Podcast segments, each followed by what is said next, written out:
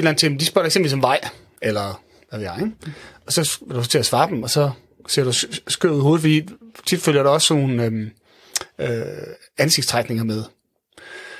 Så du ser mærkeligt ud, og du svarer ikke. Og det er folk jo vant til. Så de begynder måske at grine, eller kigge, øh, du ser underlig ud, eller øh, hvad sker der med ham derovre, han er helt, øh, han er på stoffer, eller hvad sker der med ham? Mm. Og når du får så nogle mange hook, og det gør du jo 24-7, altså det er jo hele tiden, det er jo hver dag. Tænk på, hvor meget dialog fylder i vores øh, hverdag. Når ikke du kan ringe til lægen selv, når ikke du kan gå ind på posthuset og sige, at det gjorde, man dengang jeg var dreng, for, for, for, for, ja, for at, ja. at betale en regning. Ja. Når, ikke du kan, når du går ned i bageren og siger, at du har bare helt vildt lyst til en hindbærsnit, men det kan du ikke sige, så siger du en snegl. Altså, jeg ved godt, det er et lille Ja, ja. eksempel, men Ja. så tusindvis af de her eksempler, dem har du hver dag.